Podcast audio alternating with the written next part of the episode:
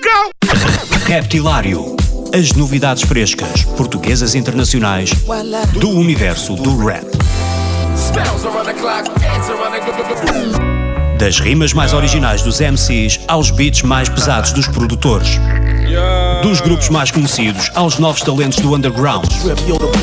Terça-feira, às 22 horas na NIT FM, com Ricardo Farinha.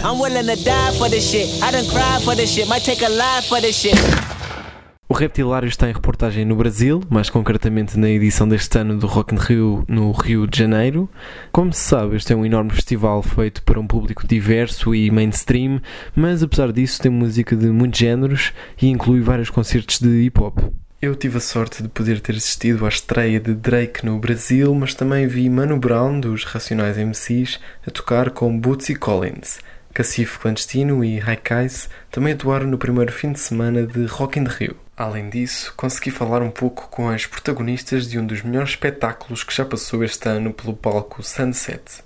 Carol Conká, Linda Quebrada e Gloria Groove uniram-se para um concerto conjunto cheio de mensagens políticas e sociais importantes, a favor da comunidade LGBT, do feminismo, do movimento drag queen e, em geral, em defesa da liberdade. Tal como o discurso, a música que apresentam é bastante diversa. O rap é um elemento num caldeirão musical mais vasto que inclui outras sonoridades